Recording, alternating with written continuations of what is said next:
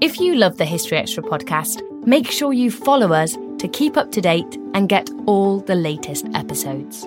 Thanks for your support, and I do hope you enjoy this episode. This episode is brought to you by Indeed. We're driven by the search for better, but when it comes to hiring, the best way to search for a candidate isn't to search at all. Don't search, match with Indeed. Use Indeed for scheduling, screening, and messaging so you can connect with candidates faster. And listeners of this show will get a $75 sponsored job credit to get your jobs more visibility at Indeed.com slash History Extra. Just go to Indeed.com slash History Extra right now and support our show by saying you heard about Indeed on this podcast. Terms and conditions apply. Need to hire? You need Indeed.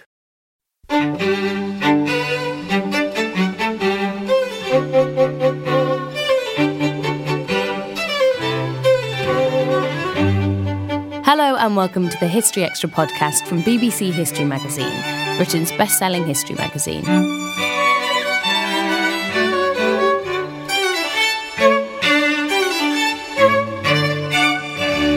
I'm Ellie Cawthorne. Today's podcast features a conversation with Rachel B. Hermann, an academic who specialises in colonial, revolutionary, and Atlantic history, with a particular focus on food and hunger. Rachel has just written a new book, No Useless Mouth, on food warfare and diplomacy in the American Revolution. And she visited our Bristol offices recently to talk about it with our content director, David Musgrove.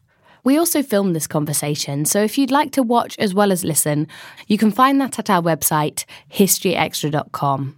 Okay, I'm taking a line from your introduction here. Uh, and the quote is No Useless Mouth is a book about how Native Americans, non natives, and peoples of African descent experienced hunger before, during, and after the American Revolutionary War. So, before we get going, we should probably just clarify our chronology here. Before, during, and after the war, what's the period that we're, we're going to be talking about? So, when historians say the American Revolution, they can mean a couple different things. Um, so when they say uh, War of Independence or Revolutionary War, they're usually just referring to the military conflict, which ends in 1783 with the uh, Treaty of Paris between the British and the Americans. Start date is a little bit more complicated because some people date the start to 1776 with the Declaration of Independence. Some people date it to 1775 when military conflict sort of begins at Lexington and Concord. The American Revolution is a broader period that begins in the 1750s, 1760s, and some people, including me, push it to about 1830.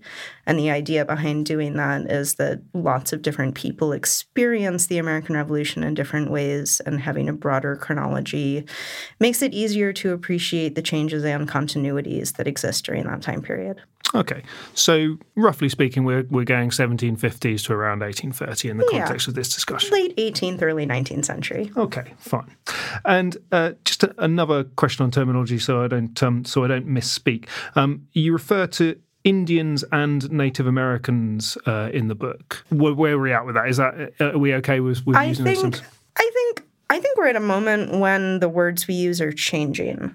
Um, so uh, I tend to use Native American, and if I know the tribe I'm speaking about, I try to specify whether I'm talking about Creeks or Cherokees or Iroquois people who today call themselves the Haudenosaunee.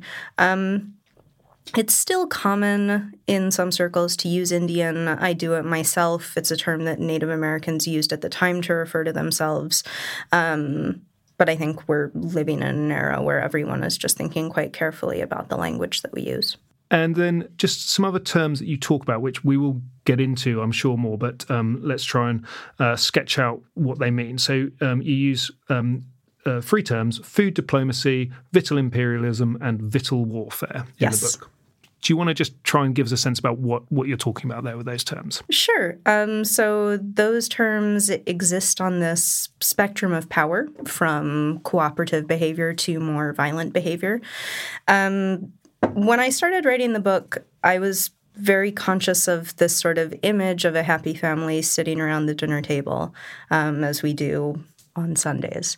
And I wanted to find a way to talk about those cooperative moments while acknowledging the violence that the absence of food could create as well. So, food diplomacy is the more peaceful form of behavior I describe in the book. Um, it can involve the uh, sharing or distribution of foodstuffs to create or maintain alliances. Um, so, people, um, when they distribute foodstuffs, might have distributed um, corn or flour or salted beef or salted pork. Nothing particularly fancy or particularly delicious, um, but something that was seen as a way to maintain alliances. Um, on the opposite end of the spectrum is victual warfare, um, the destruction or theft of crops or animals, um, levying threats of um, hunger creating campaigns um, by the military. And then victual imperialism emerged late in the writing of the book. Um, it could be somewhat accommodating, could be somewhat violent, depending on who was practicing it and where in the Atlantic world they were. Um, but victual imperialism is the introduction of uh, food programs um, or hunger prevention programs, um, while at the same time trying to take land or to interfere with trade. And thank you. And would any of those terms have been used by um, uh, contemporary people in the uh, in the period we're talking about, or are these all historic constructs that you're using to? to... These are all historical con- uh, constructs that I'm using. Um, I think it's the historian's job to make the past more comprehensible. Um, so, no people at the time wouldn't have used these terms together. They would have used the terms victuals um, to relate to foodstuffs. Um, so, that's why I use victual warfare. Yeah. Uh, and victual imperialism. And, and victual, a slightly archaic term, but just means foodstuffs generally. It means foodstuffs. It can also be used as a verb. So if you were victualling someone, you were providing them with foodstuffs. Okay, Good. Um, so you, you, kind of imagine, or at least I do, in, in my naive ignorance, the, the American Revolution, the American Revolution War is, is broadly about people facing up to each other, shooting each other, and and you know having dramatic escapes and, and charges around the countryside, um, uh, and sieges and that sort of thing. Um, you don't tend to think so much about uh, the, the, the food aspect of that. Um, I assume that your line is that um, that, that that is correct, and it's a slightly under undercooked aspect of uh, historical research. Yes, I appreciate the pun. Um, I think it is uh, an aspect that can be overlooked. I think also it is tempting to think of the Revolutionary War as this history of grand battles. But I also think that both the American and British militaries at times embraced uh, guerrilla warfare and informal campaigns, um, particularly the Americans, because they knew they didn't have the manpower to fight the British in head on battles at all times, and they knew the terrain better. So it was to their advantage to embark on scorched earth campaigns that involve destroying food. Uh, but when we're talking about the sort of big battles that we think of when we think about the war, um, people did concern themselves a lot with provisioning soldiers, um, which you needed to do to move the, the military. So, for example, um, Secretary of War uh, Henry Knox in the 1780s and 1790s, so after the Revolutionary War is over, but while the United States is waging a war against a confederated group of Native Americans in, in the Old Northwest, Henry Knox comes up with this plan to try and train cattle to carry flour because he thinks it's sort of killing two birds with one stone. If you can use live cattle to transport flour, then the cattle can reach a destination, be butchered, and then the troops also have the flour to consume. And he writes lots of letters to people trying to convince them to a, that this is a good plan, um, and he has to be sort of talked down because it's not particularly practicable. Okay. Um, Right. So, having said that, that your um, your book and your research uh, covers this broader sweep, I'd like to try and just laser in for the purpose of this podcast a bit into the into the into the more specific period of the uh, of the Revolutionary War. So, we've got the American rebels or patriots raged against the forces of uh, King George III from 1775 or, or thereabouts. What part does food play in the story at that early stage of the of the conflict? At that early stage in the conflict, the British probably have quite a lot more thinking to do about how to set themselves up successfully to wage this war because the, the immediate context preceding the war um, for independence is the Seven Years' War. And during the Seven Years' War, which ends in 1763, um, American colonists have been thinking of themselves as British colonists and they've been supporting the British against the French. And so during that war, the British could depend on colonists to supply them from quite a close distance. Um, but now the Americans are the enemy. And so British soldiers arriving from overseas don't have a way to adequately provision themselves. So, in order to maintain any sort of force of significance, the British have to quite quickly figure out how much they can ship how often to ship it, how to ensure that if their ships are taken by the Americans, the people on the ground don't starve. Um, and the Americans don't have to think about that as much because they've already been thinking about it in the context of previous campaigns. So, what's challenging for the Americans is that the Continental Army is a relatively new creation the different colonies are not used to uh, working together, and you have the uh, creation of laws by the individual colonies and then states sort of saying, well, we'll provide flour and meat to troops from Connecticut who are fighting in Connecticut, but we don't want to do that if they have to cross into Massachusetts. Massachusetts then should bear the burden of supplying those troops. So different logistical enemy, uh, different logistical concerns for both sides. For the Americans closer to home, and for the British further away.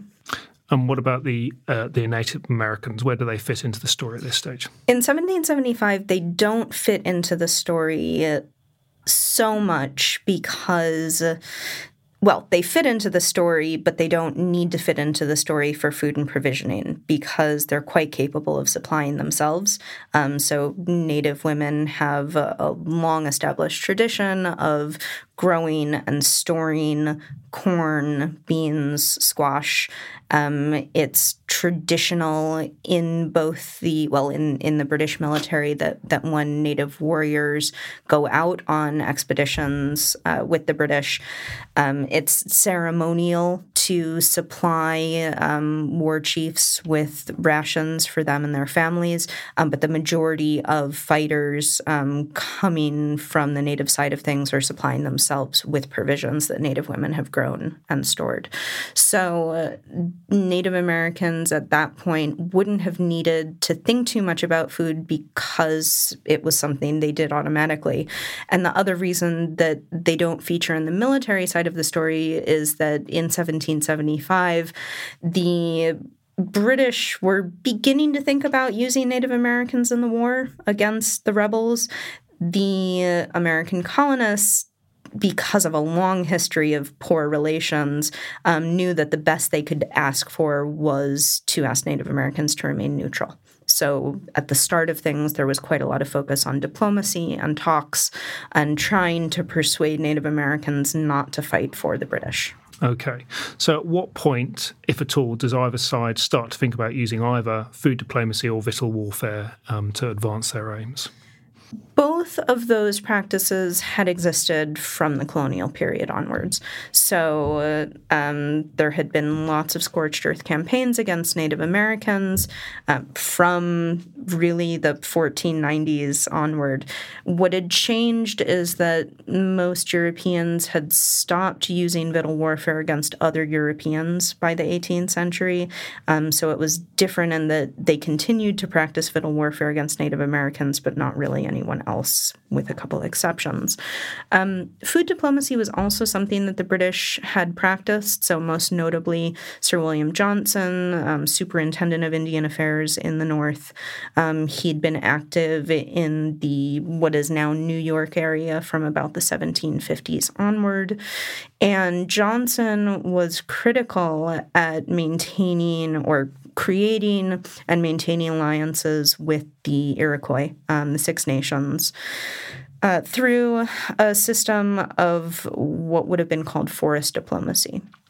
And so, forest diplomacy involved the hosting of meetings and the distribution of gifts and trade goods, the setting of prices to ensure that the fur trade continued to benefit Native Americans, and the gifting of food and the hosting of feasting. The hosting of feasts was all part of forest diplomacy, um, but hadn't really been any more important than other forms of diplomacy up until the Revolutionary War. That's sort of what I argue in the book. I argue that because of a variety of problems with um, trade diplomacy, uh, food diplomacy suddenly became much more important. And it became much more important because food was something that all sides in the Revolutionary War could produce, and it was something that all sides could destroy.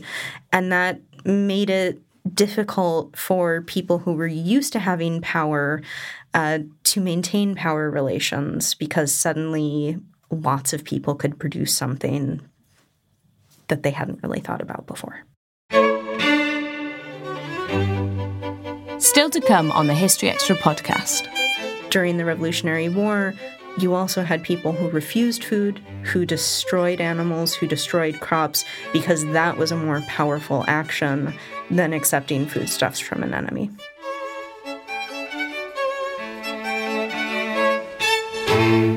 We don't always realise just how much our negative thoughts and experiences stick with us and weigh us down.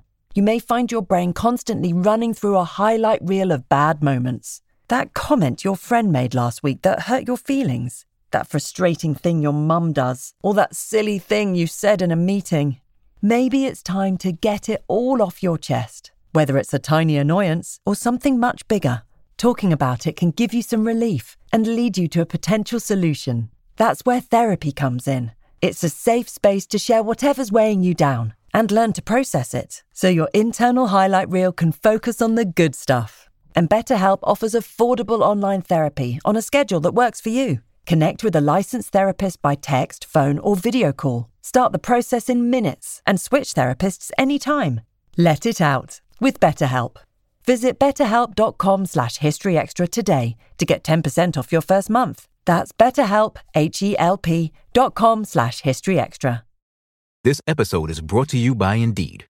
We're driven by the search for better, but when it comes to hiring, the best way to search for a candidate isn't to search at all. Don't search, match with Indeed. Use Indeed for scheduling, screening, and messaging so you can connect with candidates faster. And listeners of this show will get a $75 sponsored job credit to get your jobs more visibility at Indeed.com slash History Extra. Just go to Indeed.com slash History Extra right now and support our show by saying you heard about Indeed on this podcast. Terms and conditions apply. Need to hire? You need Indeed.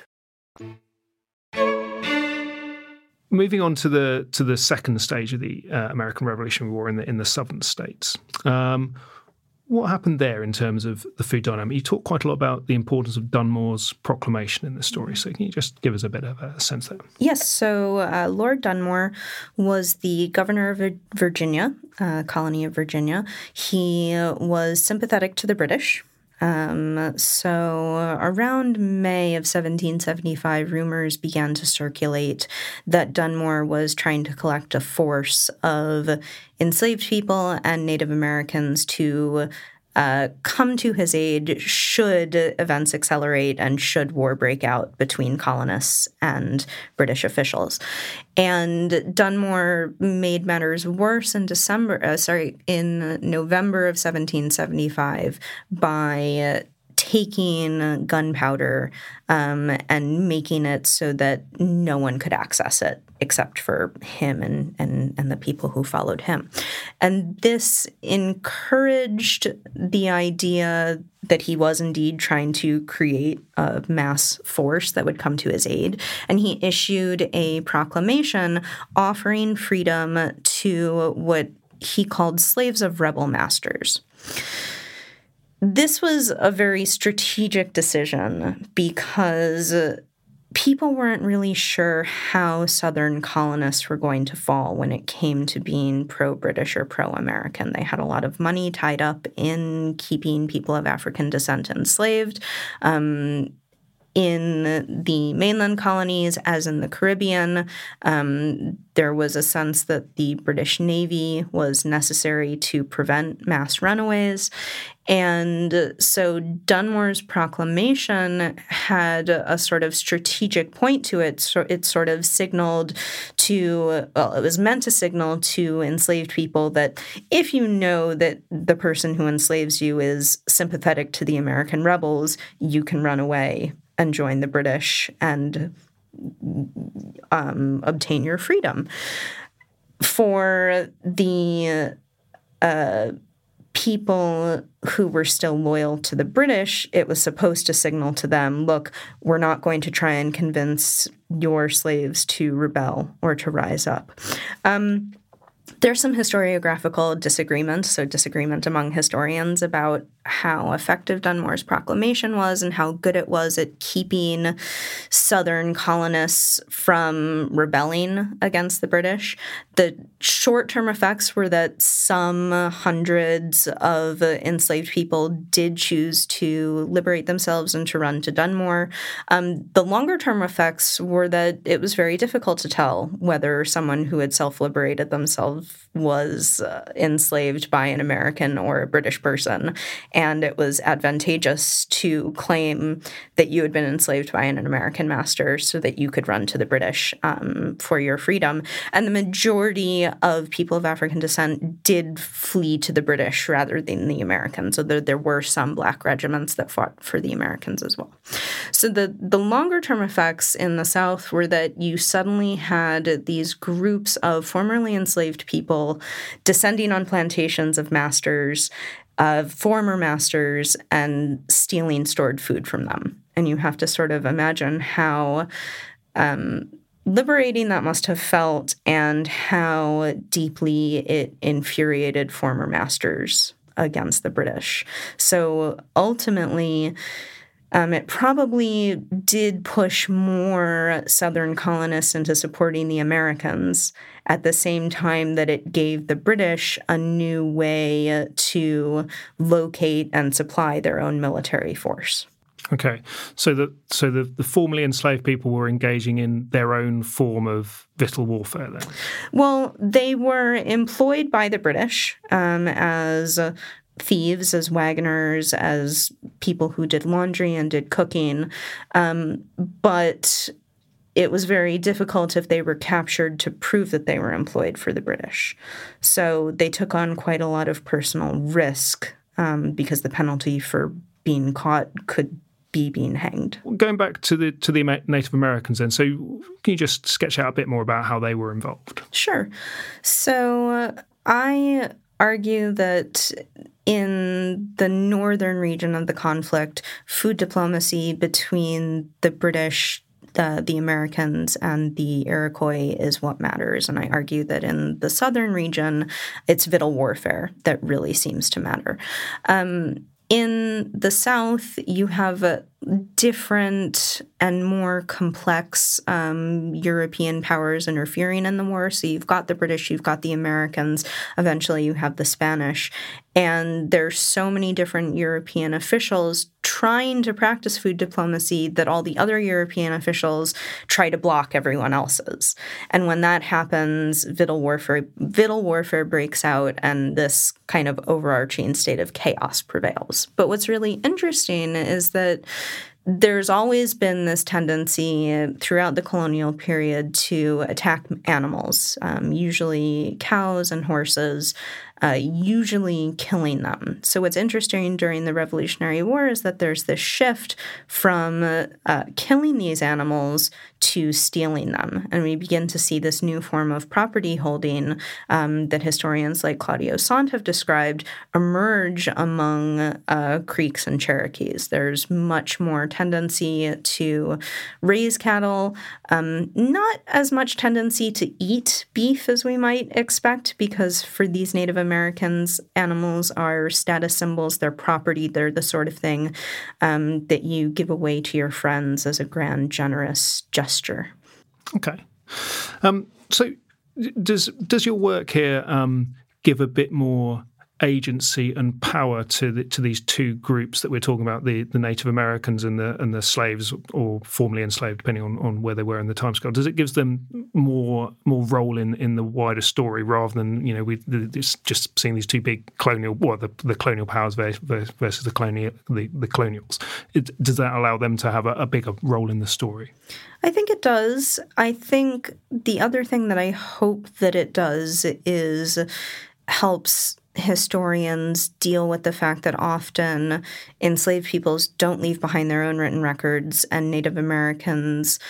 Um, the written records that we have recovering Native voices are almost always produced by Europeans. So, what I've tried to do is to look at how people acted in response to hunger and in response to the supply of food, and to try and say, well, if we don't have written documents or if the documents are problematic, then maybe we can try and triangulate how people were thinking and how people were feeling based on how they responded to food scarce situations. So after the war, after the American victory over the British in 1783, it's not the end of the story, is it? What's what's the what's the next stage? So uh, the next stage changes depending on whether you're a person of native descent or a person of African descent.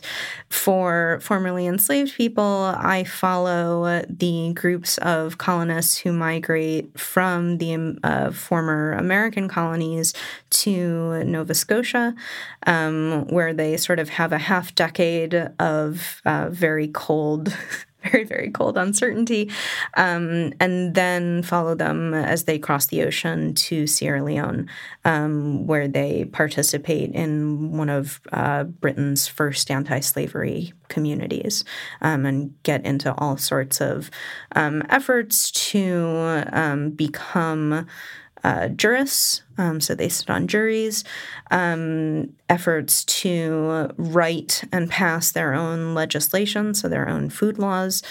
And these food laws which they had sort of suffered under in Nova Scotia um, and had caused lots of problems for them, they decide to reenact in Sierra Leone as a way to kind of lay claim to power and lay claim to being legitimate political actors. The problem in Sierra Leone is that those food laws create conflict with the Temne.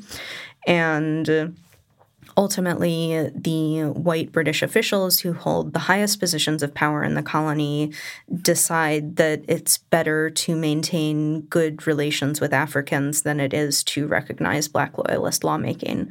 Um, so, this event in 1800 that other historians have said is, is a rebellion, um, I say is a food riot by these black colonists to reclaim the right to pass the food laws they've been passing for the last decade uh, upon their arrival in Sierra Leone. And uh, for Native Americans, um, there's a couple different phases of what happens. So there is a, an upsurge in uh, a new war within the new United States at the same time that there is a new upsurge in diplomacy with the same U.S. officials um, that eventually turns into victual imperialism. So um, in the 1780s and the 1790s, the United States has signed this treaty of peace with Great Britain. The peace treaty makes no mention of the Native Americans, the majority of whom had allied with the British. Um, and the Americans tried very hard to enforce this cant of conquest, to say to Native Americans whom they met at meetings, look, we conquered the British we have this land that they have ceded to us, and because you allied with the British, that land that was yours is now ours. Um, Native Americans don't buy this. Hmm. And uh, take the United States to task for poor diplomacy because the United States takes a while to figure out how to practice it the way the British who preceded them did. So the United States has this kind of two faced policy where they're trying to practice diplomacy, but also warning that if diplomatic talks fall apart, that the U.S. will wage war. Um, so this is what they do. Um, they go to war against a confederated force of many different native nations, um, among them Delawares, Miami, Shawnees. Um, there are a number of um, sort of skirmishes and then a couple key battles, um, including some very significant defeats for the United States. Um, so Harmar's defeat um, is among them. Um, and then early 1790s, you have the introduction of General Mad Anthony Wayne, who fought in the Revolutionary War as well, trained his men in guerrilla warfare, um, and ultimately won a major victory in 1794 at the Battle of Fallen Timbers. Um, and with the Treaty of Greenville in 1795, those Native Americans ceded the majority of land that was the cause of their dispute with the United States. So the United States got what it wanted. Um, and thereafter, the United States pursued um, what's come to be known as the poorly titled Plan of Civilization, which was predicated on the idea that Native Americans used too much land because they were hunters, um, which was not true because, as we learned at the beginning of this podcast, Native American women had been farming since time immemorial. Um, but the United States was invested in casting Native Americans as hunters who used too much land because the U.S. population was exploding and non Native um, white Americans wanted land um, for um, farming, for sort of proto industrialization, for the expansion of slavery. And the United States, as part of this plan of civilization, sought to turn native hunters into husbandmen, into farmers. Um, the idea was that native men who had been responsible for hunting would become farmers, native women who had been responsible for agriculture would become spinners and weavers, and um, Native Americans would need less land because they wouldn't be hunting deer or beaver um, as you get farther west on buffalo. Um, and the plan of civilization ultimately um, involved the introduction um, and the encouragement of eating more beef and more wheat over corn.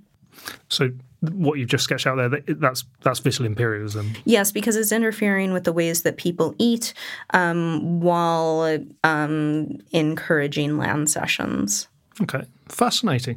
Um, we're getting towards the end. So, are there any obvious questions I ought to have asked you so that our listeners can understand uh, the gist of your research?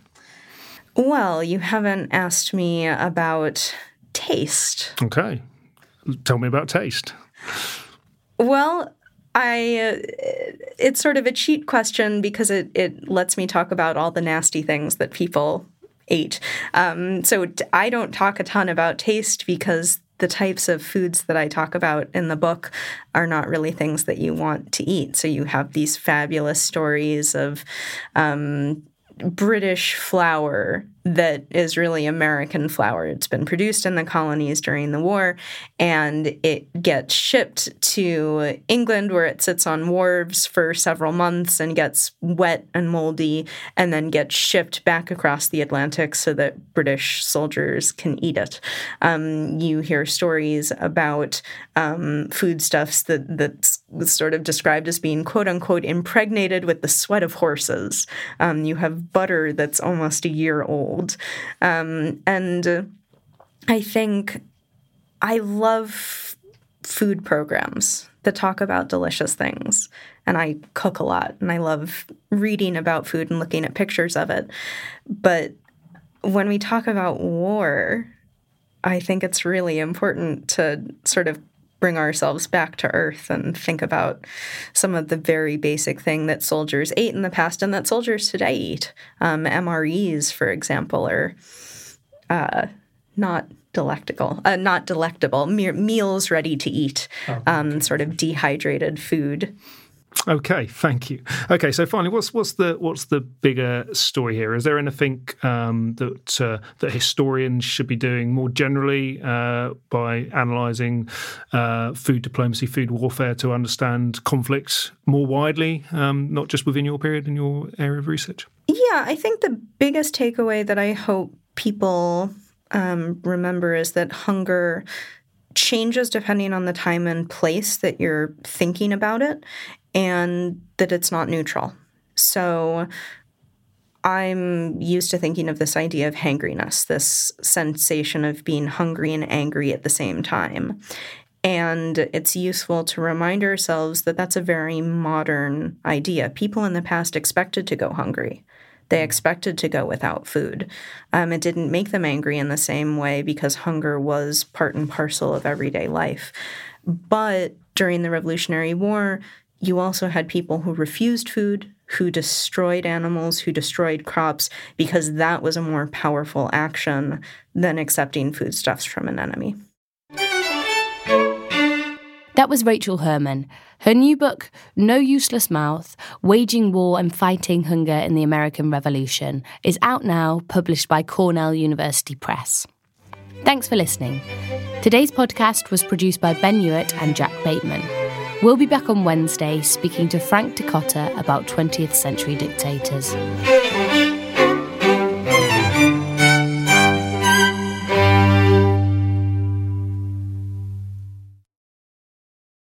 A collision between a Chinese jet and an American spy plane.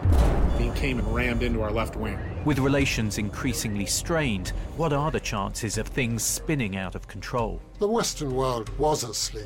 I'm Gordon Corera. I'll be exploring the friction in this most important of relationships and asking Has the West taken its eye off the ball?